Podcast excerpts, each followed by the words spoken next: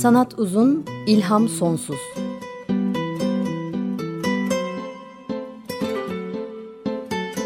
Sanat üzerine psikolojik sohbetler. Hazırlayan ve sunanlar Şenol Ayla ve Timuçin Oral.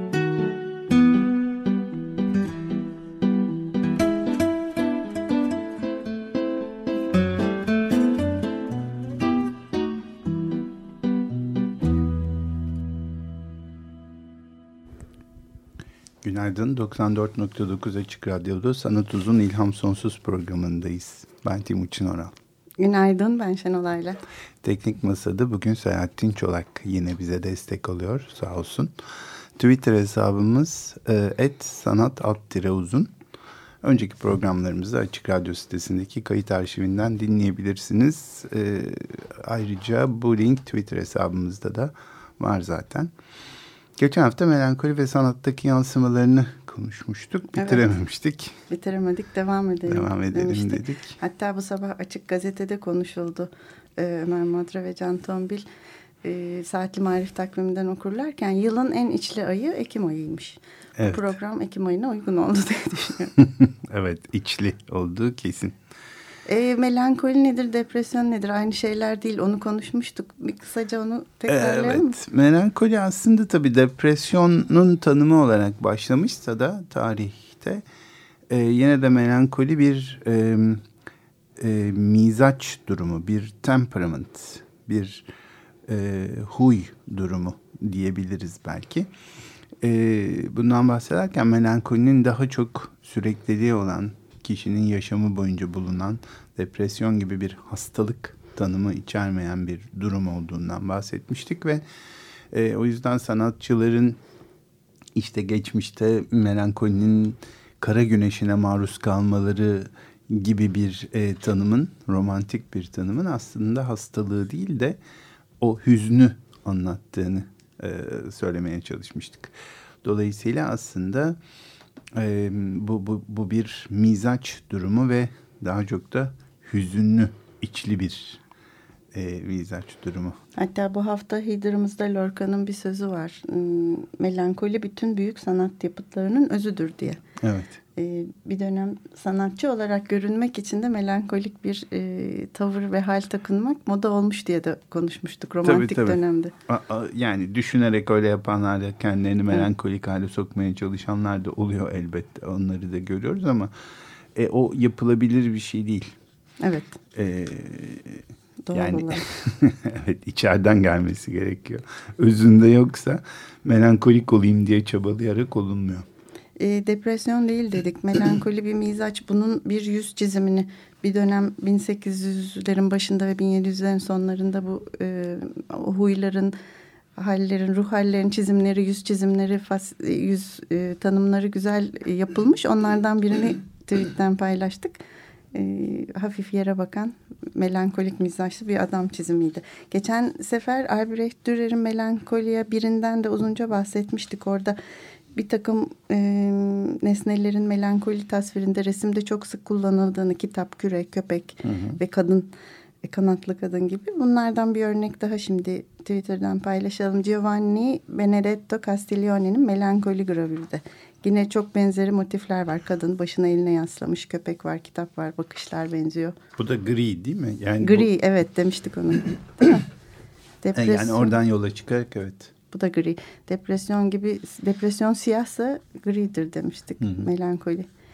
Ee, kadınlar nasıl tasvir ediyorlar resimde diye baktığımda çok fazla kadın ressam bulamadım ama Constance Marie Charpentier'in e, bir tane kadın melankolik kadın e, tablosunda şimdi paylaşıyorum. Yine burada da o temel e, bir takım özellikler var değil mi? Kitap, açık bir kitap. Evet. Bir küre, eli e, çenesinde e, düşünen ya da dalgın bir kadın e, gibi. E, onun galiba birden fazla e, e, şeyi de olacak değil mi? Tablosu da olacak. E, bir, başka enteresan kişi e, melankoliden söz edince Edward Munch tabii yine. çok sözü geçiyor bizim programımızda ama hep de doğru yerde. Edward Munch. Melankolisi de güzel. Ee, evet Edward Munch e, daha önce de söz etmiştik. Ee, küçüklüğü çocukluğu çok acılar ve zorluklar içinde geçmiş bir e, bir ressam gerçekten çok genç yaşta annesini kız kardeşini kaybetmiş babasını sonra kaybetmiş filan. Hmm, ama yani çok ileri yaşlarında e, kaynaklar şizofreniye yakalandığını iddia ediyorlarsa da tabii o kadar ileri yaşlarda bir şizofreni hastalığının çıkması çok da sık görülen bir durum değil. Muhtemelen e, tıbbın çok da gelişmiş olmadığı bir dönemde e, psikotik belirtiler e, gözlendiği için konulmuş olmalı o tanı. E, çok çeşitli serileri var. Daha önce e, Kıskançlık serisinde 11 yağlı boya, 4 taş baskı, çok sayıda resim demiş. Onların örneklerini de paylaşmıştık. Evet. Burada da aynı şey var. Melankoli de sevdiği bir konu değil mi? 7 evet. tane melankoli tablosu var. Yani... Sen konuşurken ben yedisini peş peşe göndermeye çalışıyorum. tamam gönderelim o zaman. 1891'de ilki ve her yıl bir tane. Yani desek gibi adam hayatının bir döneminde melankolikti. Hayır öyle değil. Yani 7 yıl boyunca melankolik bir hastalık tırnak içinde tablosu içinde olamayacağını düşünürsek e bu adamcağız evet melankolik bir ruh hali içinde bir mizaç bir temperament artık, içinde. Değil mi? Evet orası evet. net. Sanıyorum hepsini gönderdik göreceksiniz. Çok benzeri bir e, şey içinde yerleşim içinde hep de şakağında eli, eli şakağında evet. e, bir adam mutsuz ileriye bakıyor ve melankolik. Bir başka e, öyle de resimde de çok sık görülen Pierro'lar, palyaço evet, figürleri. Tiplemeleri değil mi? evet. Palyaçoları da hep hüzün atfedilir zaten.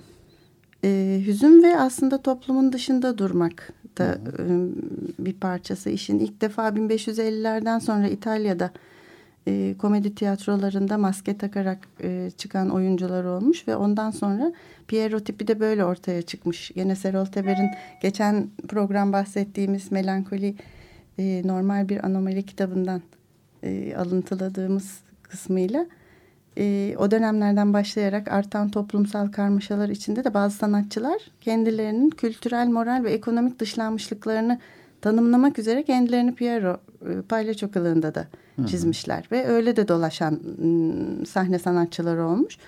Bunlardan önemlisi sanat tarihi açısından önemli bir tanesi ressam Antoine Watteau'nun Piero tipini ölümsüz, ölümsüzleştiren bir tablosu. Onu da şu anda Twitter'dan paylaşıyoruz.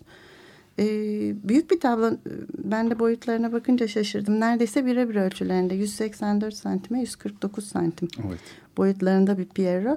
Gene toplumdan ayrı duruyor. Ee, sanki rolü bitmiş ama istese, toplumun dışına da itilmiş. istese de artık sanki topluma karışamayacak bir sanatkar e, durumunda. Hüzünlü, güvensiz, güçsüz ve Serol Teber de kitabında şöyle diyor.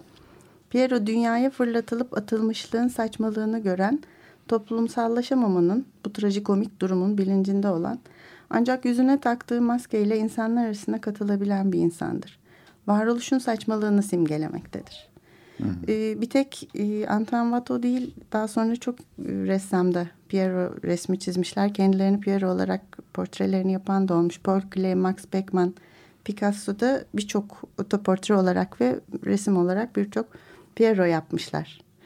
Ee, müzikle ilgili senin söyleyeceğin güzel bir şey var yani burada. aslında işte bu bir yandan e, e, ortada böyle e, insanları neşelendiren, eğlendiren görünümle ortaya çıkan ama içte aslında oldukça hüzünlü ve e, yalnız belki de olarak resmedilen e, palyaçoları aklıma şey getiriyor. O, blues. O, blues'u ve blues müzisyenlerini. Evet. E, Agopa Kiskal e, e, bir ondan daha önce bahsetmiştik Evet bahsetmiştik. Ee, evet e, Arşil Gorki'den bahsederken bahsetmiştik. Agopa Kiskal babası o da Ermeni özellikle Amerikalı Türk mi? Ermenisi. Türk Hatta Ermenisi. öyle desek de yanlış olmaz. Türkiye Ermenisi yani.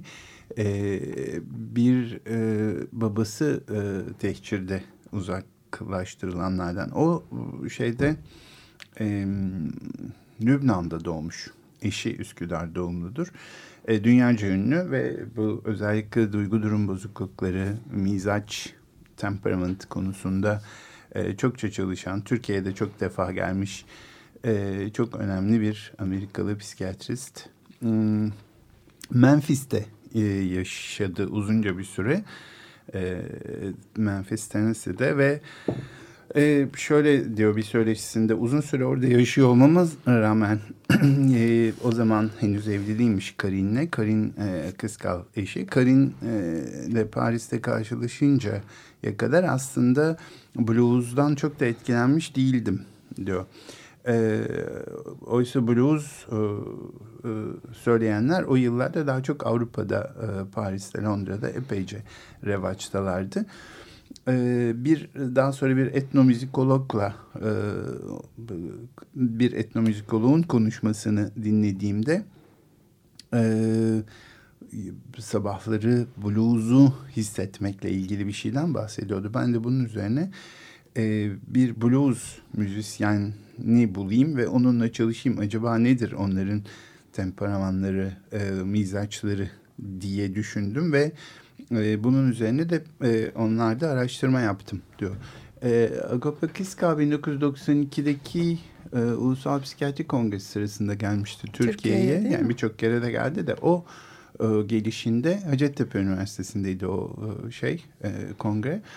Orada anlatmıştı bunu sahnede. Hı hı. E, o çok hoş bir kongreydi. E, aynı zamanda Yaşar Kemal'in de katıldığı ve Agapa Kıskal'ın Yaşar Kemal'le de söyleşi yapmaya ve onu değerlendirmeye çalıştığı kendince bir şeydi, e, bir kongreydi o. Orada anlatmıştı bunu. E, bu kişilerin, blues müzisyenlerinin aslında herhangi bir ruhsal rahatsızlıkları olmadığını, hani performansdan önceki çok alkol kullanmalarını saymazsak diyordu o zaman, çok da olmadığını ama ailelerine baktığımız zaman siklotimik yani dalgalanan ruh hallerinin çok fazla olduğunu, hmm. daha böyle melankolik olduklarını ve e, yine ailelerinde çok fazla intihar girişimleri bulunduğunu da söylemişti. Hmm. Aslında hmm. güzel bir çalışma psikiyatriden doğru bakarak blues müziğine. Evet evet her şeyi o kadar psikiyatrize etmek çok hoş bir şey değil ama sonuçta e, Agape Kıskal çok kıta merak eden ruh hallerini, duygu durumunu, evet. mizacı merak eden bir insan. Acaba bu insanların nesi var diye merak etmiş. Edilmeyecek gibi değil çünkü blues hakikaten çok da... Adı üstünde. E, evet önemli bir şey. O halde şimdi blues dinleyelim. Dinleyelim evet. John Lee Hooker ve Santana'dan dinleyelim. Blues is the Healer.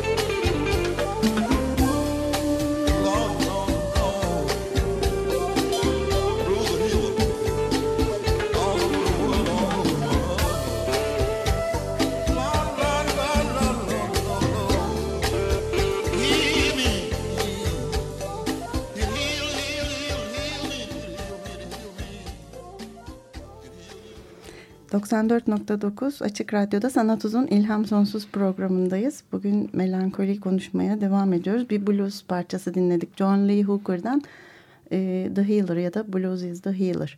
Aynı adlı albümde vardı ve 1989 ilk kaydı olmuş. Bir dinleyicimizden de mesaj geldi. Blues şarkılarının yarısı I woke up this morning diye başlar diyor. Evet. Doğru senin dediğin gibi kendimi nasıl hissediyorum bu sabah. Evet.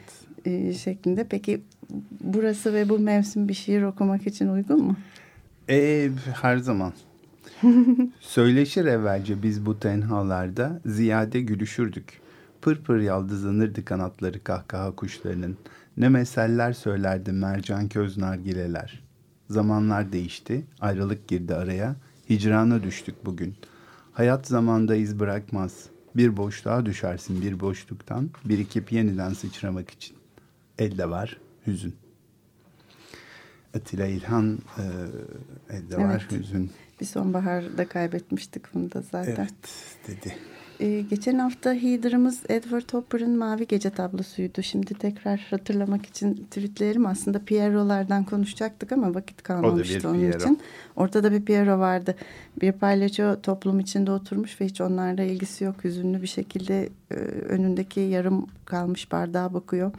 Hmm, diğer insanlar da onunla çok ilgilenmiyorlar. Sadece bir kadın ona doğru bakıyor ayakta. E, Piero'nun oradaki sıkıntısı da suratından da belli oluyor. Yakalığı da kendisini sıkıyor. Orada duruşu da kendisini sıkıyor. Yanmamış bir sigara var ağzında ve denize de arkasını dönmüş. E, aslında sanki buradaki dünyadaki anlamsız saçmalığını hissediyor. Gergin, mutsuz ve umutsuz görünüyor. Evet. Bu tabii palyaço tiplemelerinde hep gözün altında bir küçük gözyaşı damlası şeklinde bir tabii, e, şeyde doğru. çizilir değil mi? E, evet. içten içe onun hüznünü aslında e, anlatmak için. Bu tabii Edward Hopper'a getiriyor ister istemez değil mi konuyu? Evet oraya gelmeyi istedik aslında. e, çünkü bir sürü resmi benzeri temayı gösteriyor. Piero değil ama e, yalıtılmış insanlar şimdi paylaştığımız gece kuşları diyebiliriz. Nighthawks. Nighthawks. E, şeyine resim tablosuna çok tanınan en çok bilinen baykuşlar. Sadece Hopper'ın değil Amerikan resim sanatını da neredeyse e, bilinen sembollerinden biri olarak kabul edilen.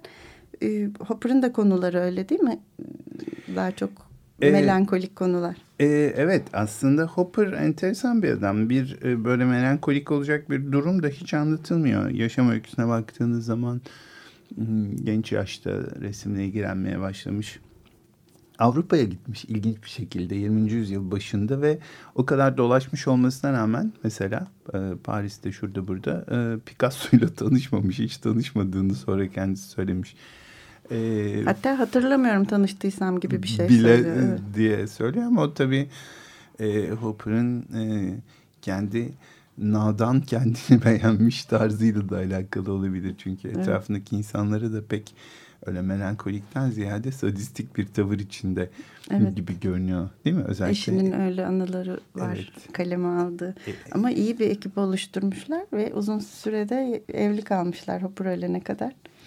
Evet, evet. Ee, yani şeyin şimdi Edward Hopper'ı divana yatıracak değiliz ama e, sonuçta Edward Hopper'ın e, yaptığı şey bütün bu insanların yalnızlığını anlatmak. E, çok fazla kişiyi de etkilemiş gerçekten. E, bunlardan bir tanesi daha önce biz e, Richard Tushman'dan e, yanılmıyorsam şeyde bahsetmiştik değil mi? Kıskançlık e, bölümünde. E, ya Miydi? da mm, yok e, tekinsiz bölümünde. Tekinsiz de Neden? doğru. Çünkü aslında e, hiper Tuhaf durumlarda hiperrealistik tabloları vardı. Evet. E pardon e, fotoğrafları. fotoğrafları. Aslında tablo var. gibi göründüler evet, bana evet. da tablo geliyor aklıma. E, çünkü Richard Tushman e, fotoğrafları e, aynı zamanda Edward Hopper fotoğraflarının e, kopyaları. Onları e, bir şekilde fotoğrafa dökmeye çalışmış.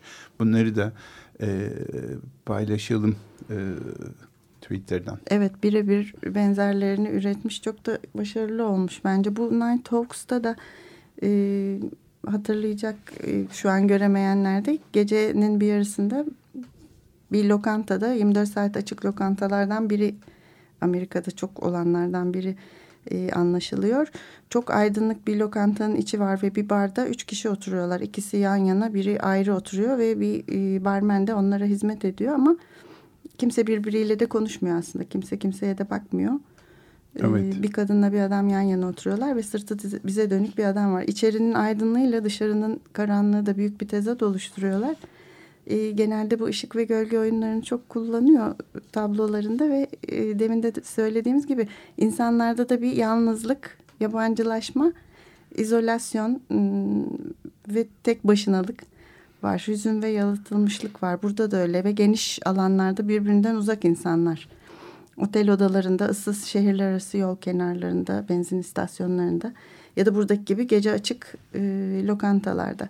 Sanki şey gibi gelmişti bana hepsine peş peşe bakınca bir evleri yok, yuvaları yok, gitmek istedikleri bir yer yok. Öylesine burada duruyorlar gibi hissediyorum hepsiyle ilgili. Aslında güzel anlatmış değil mi? Yani Amerikan toplumunun e, durumunu aslında o yabancılaşma, yalnızlık, izolasyon ve boşlukla e, gerçekten çok e, yani var olamayan insanlar topluluğu diyelim. Evet.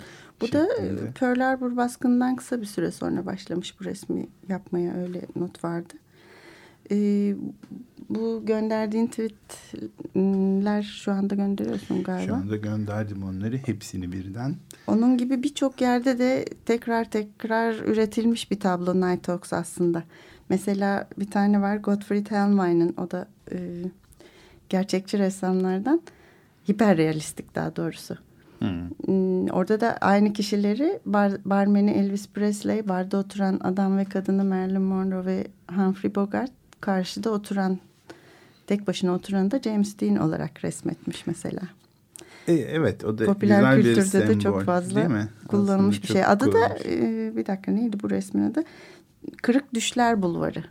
Oh, ee, çok yakışmış. Hellmann'ın tablosunun adı e, Hopper bir sürü insanı etkilemiş derken müzisyenleri de etkilemiş. Resim ve sinema sanatçılarını da etkilemiş. E, başlı başına bundan etkilenerek, bu tablodan etkilenerek yapılmış bir albüm var. E, şimdi belki onu oradan bir parça dinlemek zamanı geldi mi? Ee, aslında Tom Waits dinleyelim. Ee, önce dinleyelim sonra konuşalım. Önce dinleyelim sonra konuşalım o zaman. Tamam. Tom Waits'ten Emotional Weather Report. What we're talking about is late night and early morning low clouds with a chance of fall, chance of showers into the afternoon with variable high cloudiness and gusty winds. Gusty winds at times around that corner of Sunset and Alvarado. Yeah, I know things are tough all over. When the thunderstorms start increasing over the southeast and south central portions of my apartment, I get upset. And a line of thunderstorms was developing in the early morning hours ahead of a slow moving cold front. cold blooded. With, with tornado watches issued shortly before noon Sunday for the areas including the western region of my mental health and the northern portion of my ability to deal rationally with my disconcerted, precarious emotional situation. It's cold out there. Colder than a ticket taker's smile at the Ivor Theater on Saturday night. Flash flood watches cover the southern portion of my disposition. Yeah was no severe weather well into the afternoon, except for kind of a lone gust wind in the bedroom.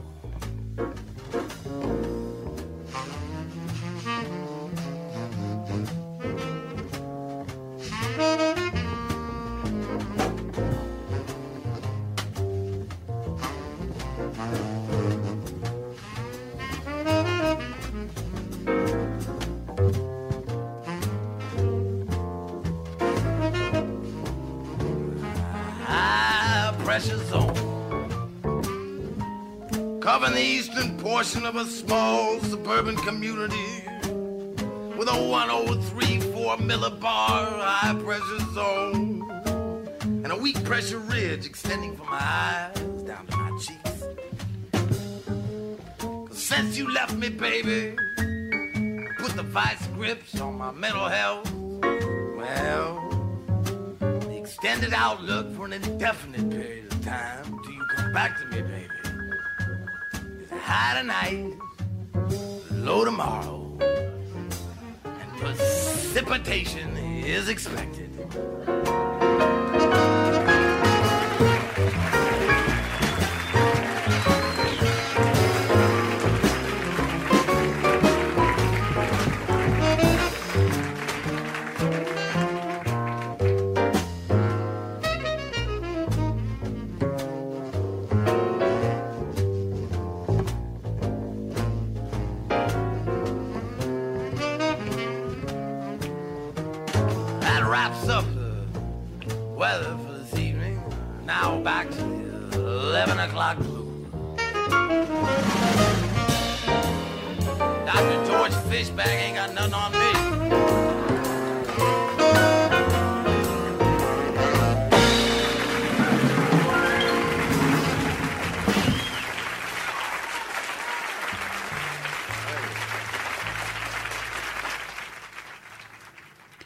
Bir hüzün kaç kişinin hüznü olurdu? Çıkarsak toplamak yerine.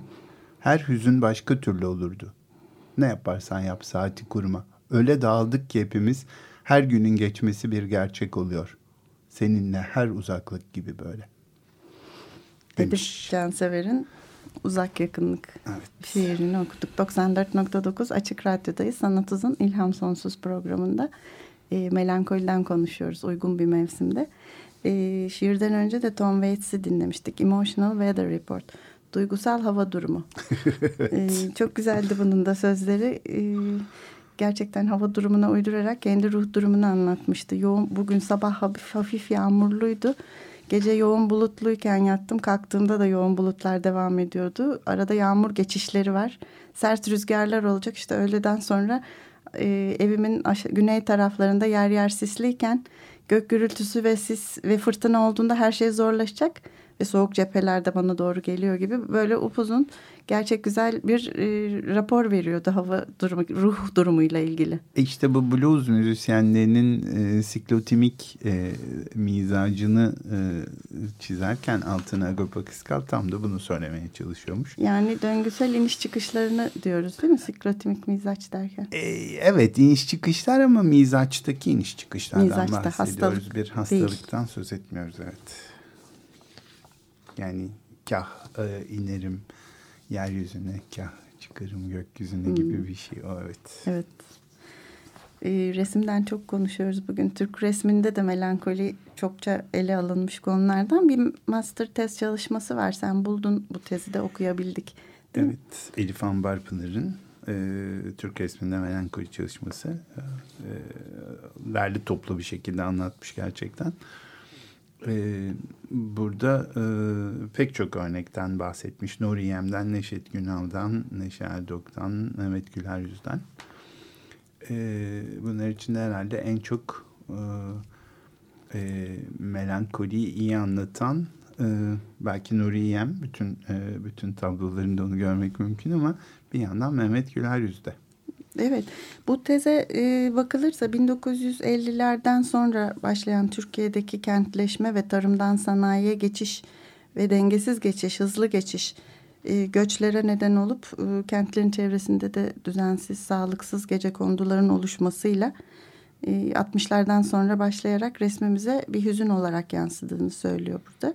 Biraz Edward Topper'ın Amerikan toplumunu gözlemesi ve e, yansıtması gibi aslında Evet, onların yaptıkları. Onun mi? gibi bizim ressamlarımız da öncelikle Nur, dediğin gibi Nuri Yem, Neşet Günal ve Nedim Günsür'ün e, resimlerinde melankoli daha çok Anadolu insanının sıkıntı ve bunalımları olarak başlamış ama e, 68 kuşağı sanatçıları e, daha çok e, şehirleri de resmetmeye başlamışlar. 68 kuşağı sanatçıları Neşe Erdok, Burhan Uygur, dediğin Mehmet Güler Yüz, Komet, Alaaddin Aksoy, Utku, Utku Varlık. Varlık, evet. E, Bunlar da yaşama kendi üç dünyalarına ve toplumsal eleştiriye yönelik bir tavrı yapıtlarında yansıtmaya çalıştılar diyor tezde. E, böylelikle günümüze kadar 80'lere kadar özellikle 60-80 arasını araştırmış tabii başvurduğumuz bu tez. Mehmet Gülerz'in şimdi paylaşacağımız güzel bir resmi var. Kadın mavi fon önünde. Aslında e, onu kendisine de söylediğim için çok rahat söylüyorum. Bana e, çok fazla Picasso'yu hatırlatıyor Mehmet Güler Yüz. Kendisi ne demişti? E, ne demiş olabilir sence? e, çok beğeniyor Picasso'yu biliyoruz Picasso'yu çok beğendiğini. Kendisine sevgi ve saygılarımızı iletelim. Evet. evet. Zaten e, evet esinlenmiş olması muhtemel. Bunu da severek söyler zaten değil mi kendisi de evet. hayranlığını. Belki gelecekte bir gün davet ederiz Mehmet Bey'i. Kabul ederse ne Kabul güzel ederse olur. konuşuruz evet. Evet bunu dönelim. Not alıyoruz. ileriye dönelim. Evet. Biz bu programı hiç bitirmeden 100 yaşına kadar sürdürmek üzere not alıyoruz sürekli. Evet. Bir yayın dönemi ara versek de devam edecek gibi duruyordu bakalım. Evet. E, bu resimde de Mehmet Gülerz'in resminde de gayet karanlık bir ortam var. E, gene tipik ileriye yere doğru bakan bir kadın var. Mutsuz, umutsuz. Depresyondan çok melankoliye uğruyor, e, uyuyor. E, sarımsı, yeşilimsi bir ışık var ama koyu her yer. E, oturmuş bir kadın, başı hafif sağa dönük ve vücudu da deforme. Çok umutsuz görülüyor. Serol Teber de gene kitabında e, şöyle diyordu. Asıl sorun yeteri yoğunlukta usta işi duygulanıp hüzünlenebilmenin, insanın kendi içinde derinleşebilmesinin keyfine varmakta yatmaktadır. Yoğun duygu birikimi oluşturabilen insanın hangi çağda yaşadığının ve hangi sorunlarla karşılaştığının pek önemi olmamaktadır. Cemal Süreya tam da bu noktayı hem de sadece iki dizeyle ne güzel anlatır. Bilinir ne usta olduğum içlenmek zanaatında. Canımla besliyorum şu hüznün kuşlarını.'' Evet. Bu da Serhat Eber Melankoli kitabından alıntıladığımız Cemal Süreya alıntısı. Yine e, hüzne geri geldik. E, e, o zaman yine bir müzik arası verelim mi? Verelim. Erken olmayacak çünkü tam bunun üzerine daha fazla Doğru. bir şey söylemeden. E, Sadun Aksüt dinleyelim bu kez. E, sisli bir e, Eylül e, albümünden İstanbul'da Hüzün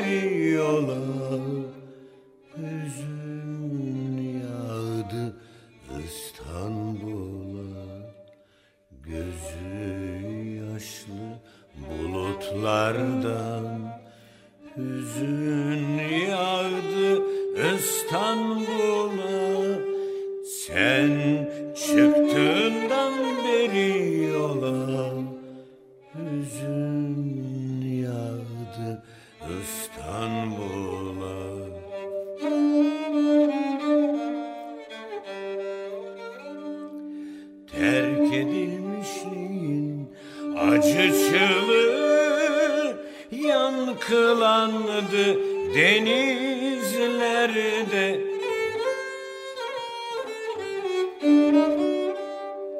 Sen gittin İstanbul'un rengi ahengi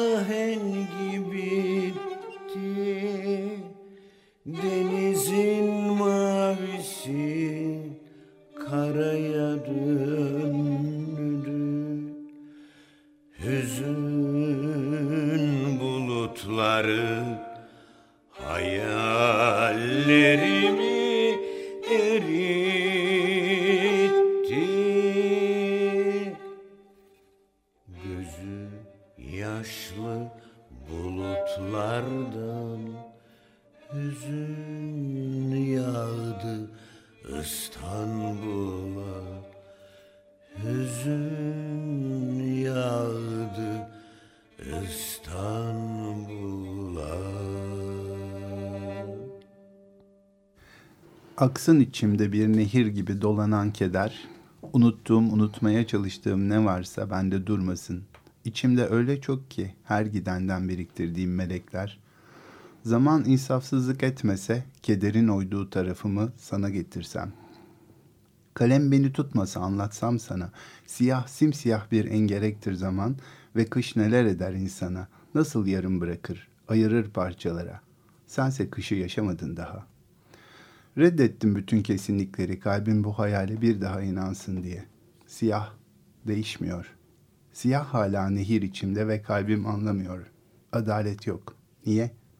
Yıktığım, atladığım, söndürdüğüm bir yangın yerindeyim. İçimde sadece dediğim gibi her gidenden biriktirdiğim melekler. Kalbimin üstünde bir daha hançer. Bir Han Keskin'in enstrümental e, şiirini okuduk. Bundan önce de Sadun Aksüt'ün İstanbul'da Hüzün parçasını dinlemiştik. Sisli Bir Eylül Gecesi albümünden. E, bir Han Keskin'in mükemmel güzel e, şiirleri var.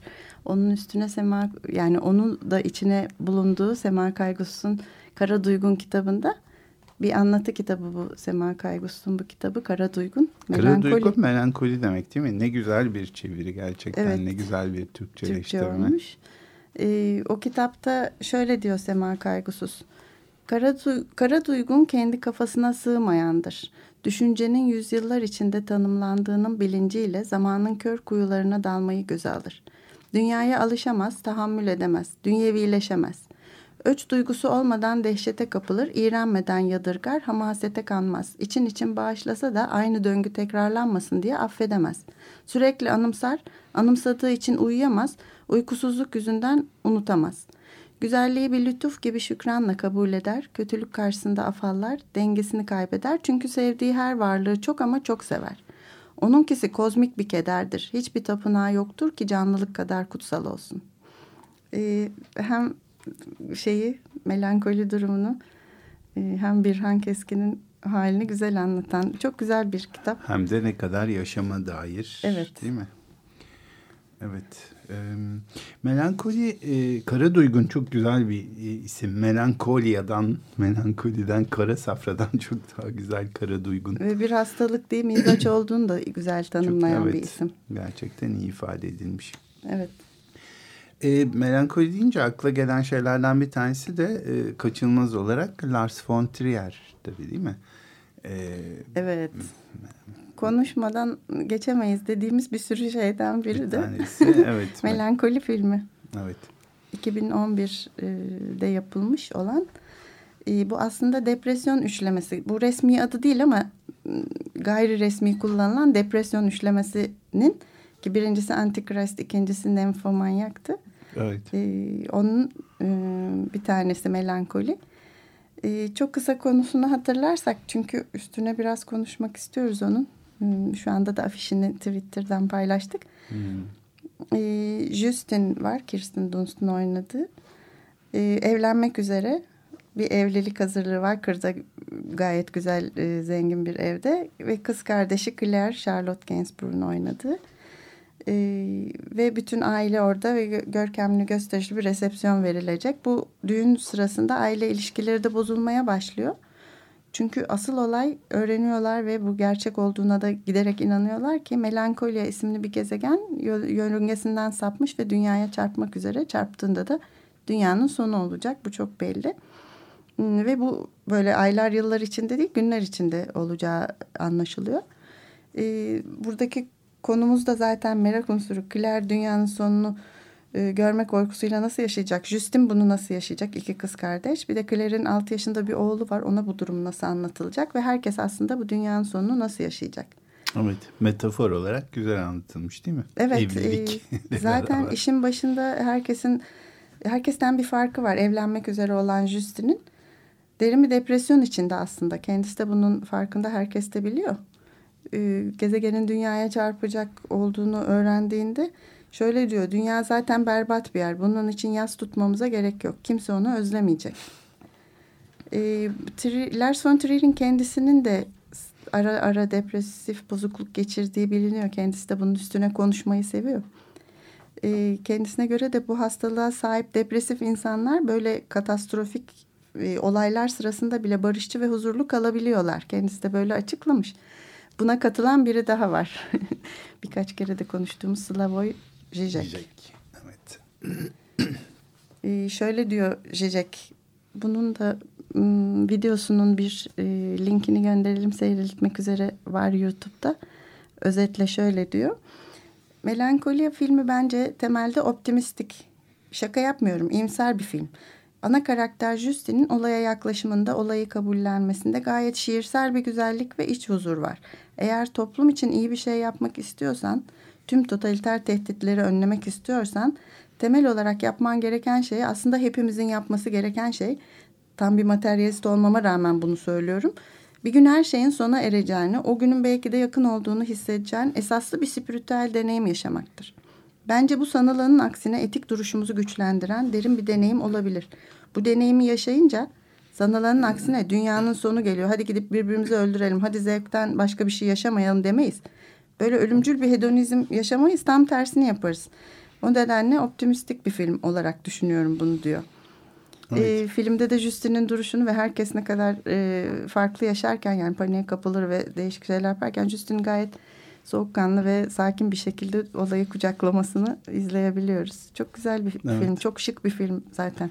Bu bana bir Amerikan filmini hatırlattı. Şimdi filmi de hatırlayamayacağım ama oradaki ateist karakter e, dindar olana şöyle söylüyordu.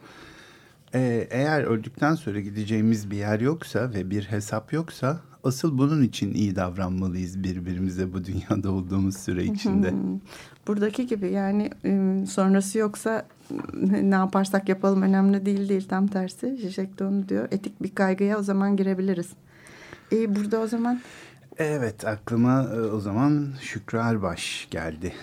Hmm, biraz da ölümü düşünün diye bir şiiri var Şükrü Erbaş'ın. Çok da hoş. Şöyle diyor. Ölüm her şeyi bitirir bir gün. Biraz da sevgi biriktirin.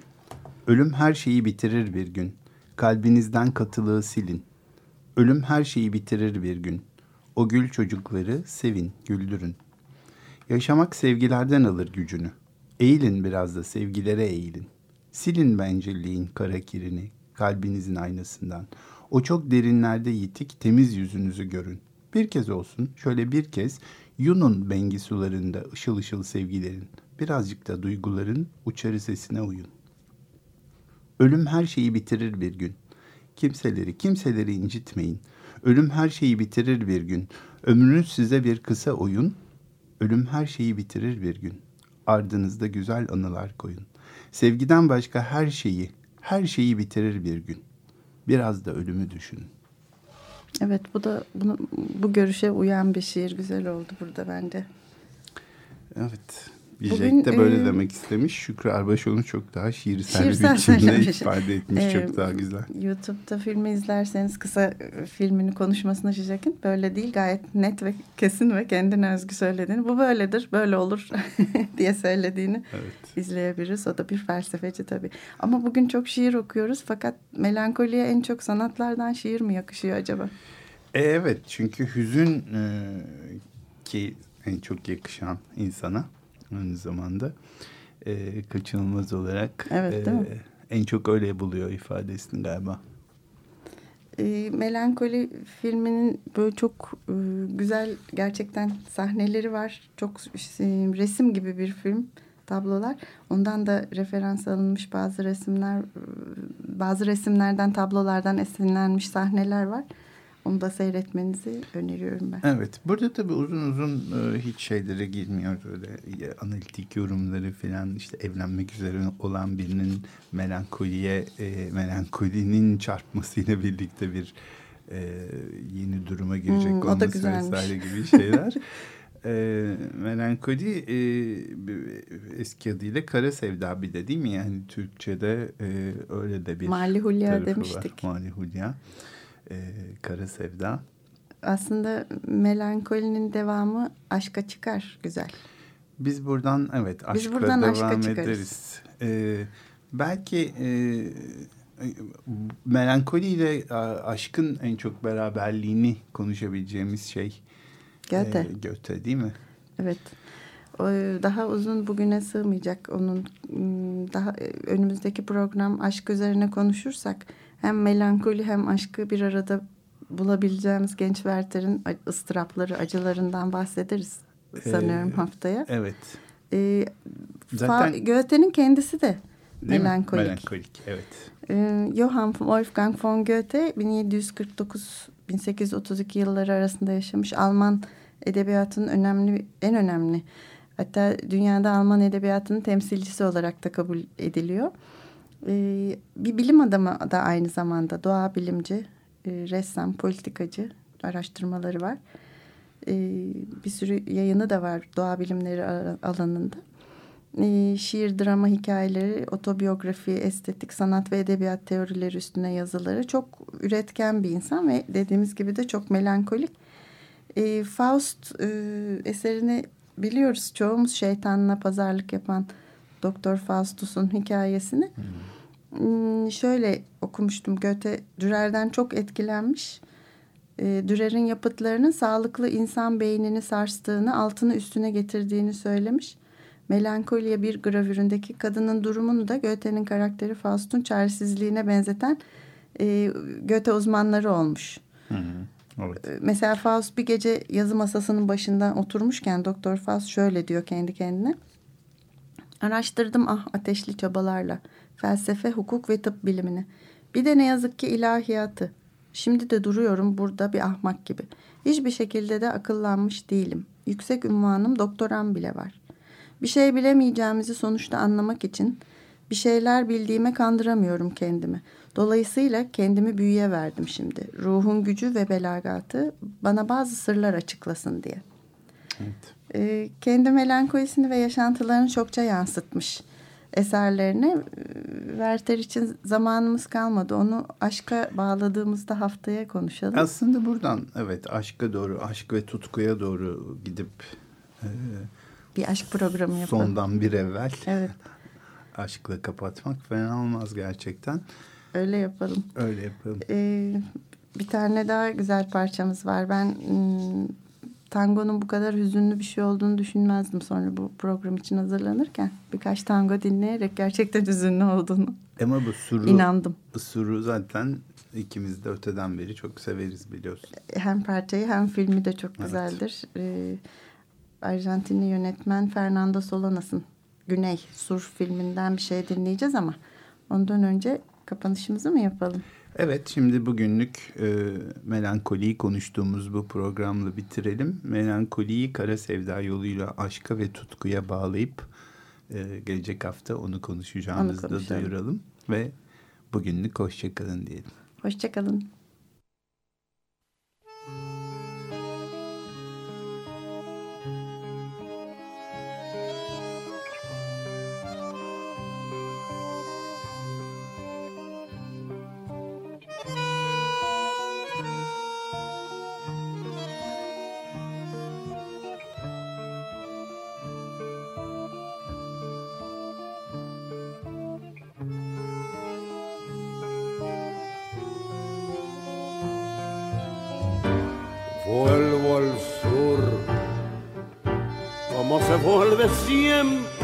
the more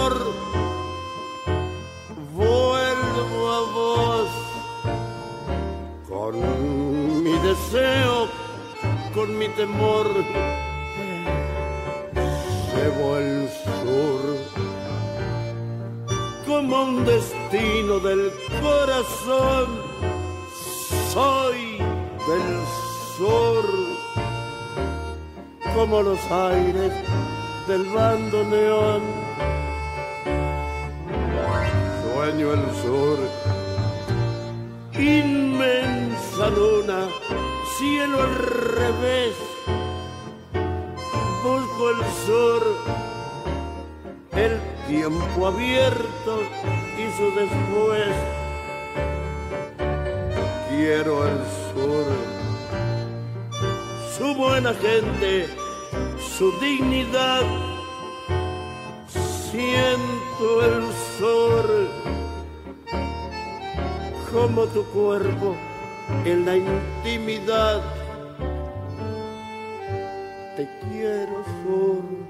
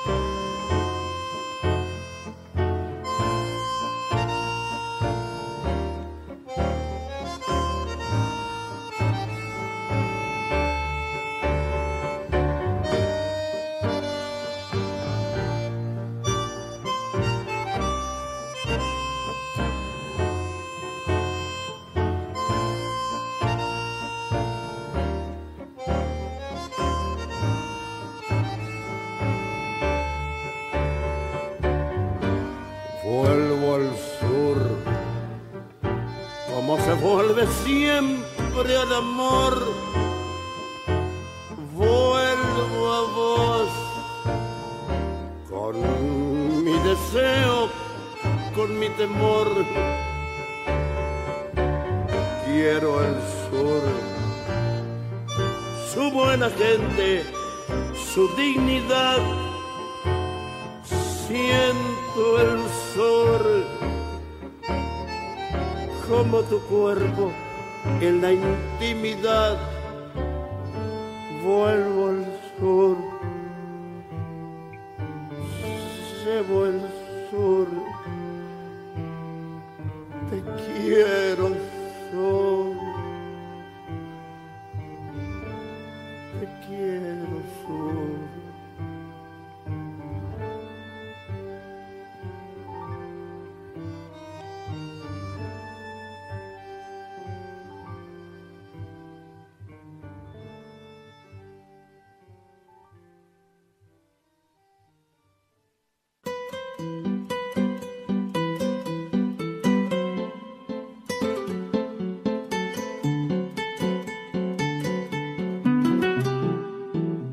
Sanat uzun, ilham sonsuz.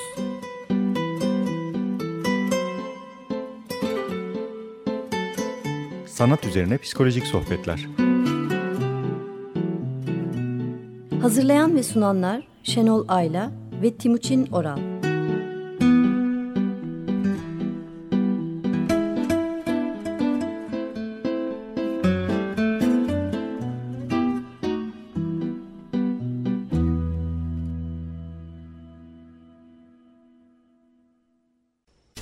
Radyo program destekçisi olun. Bir veya daha fazla programa destek olmak için 212 alan koduyla 343 41 41.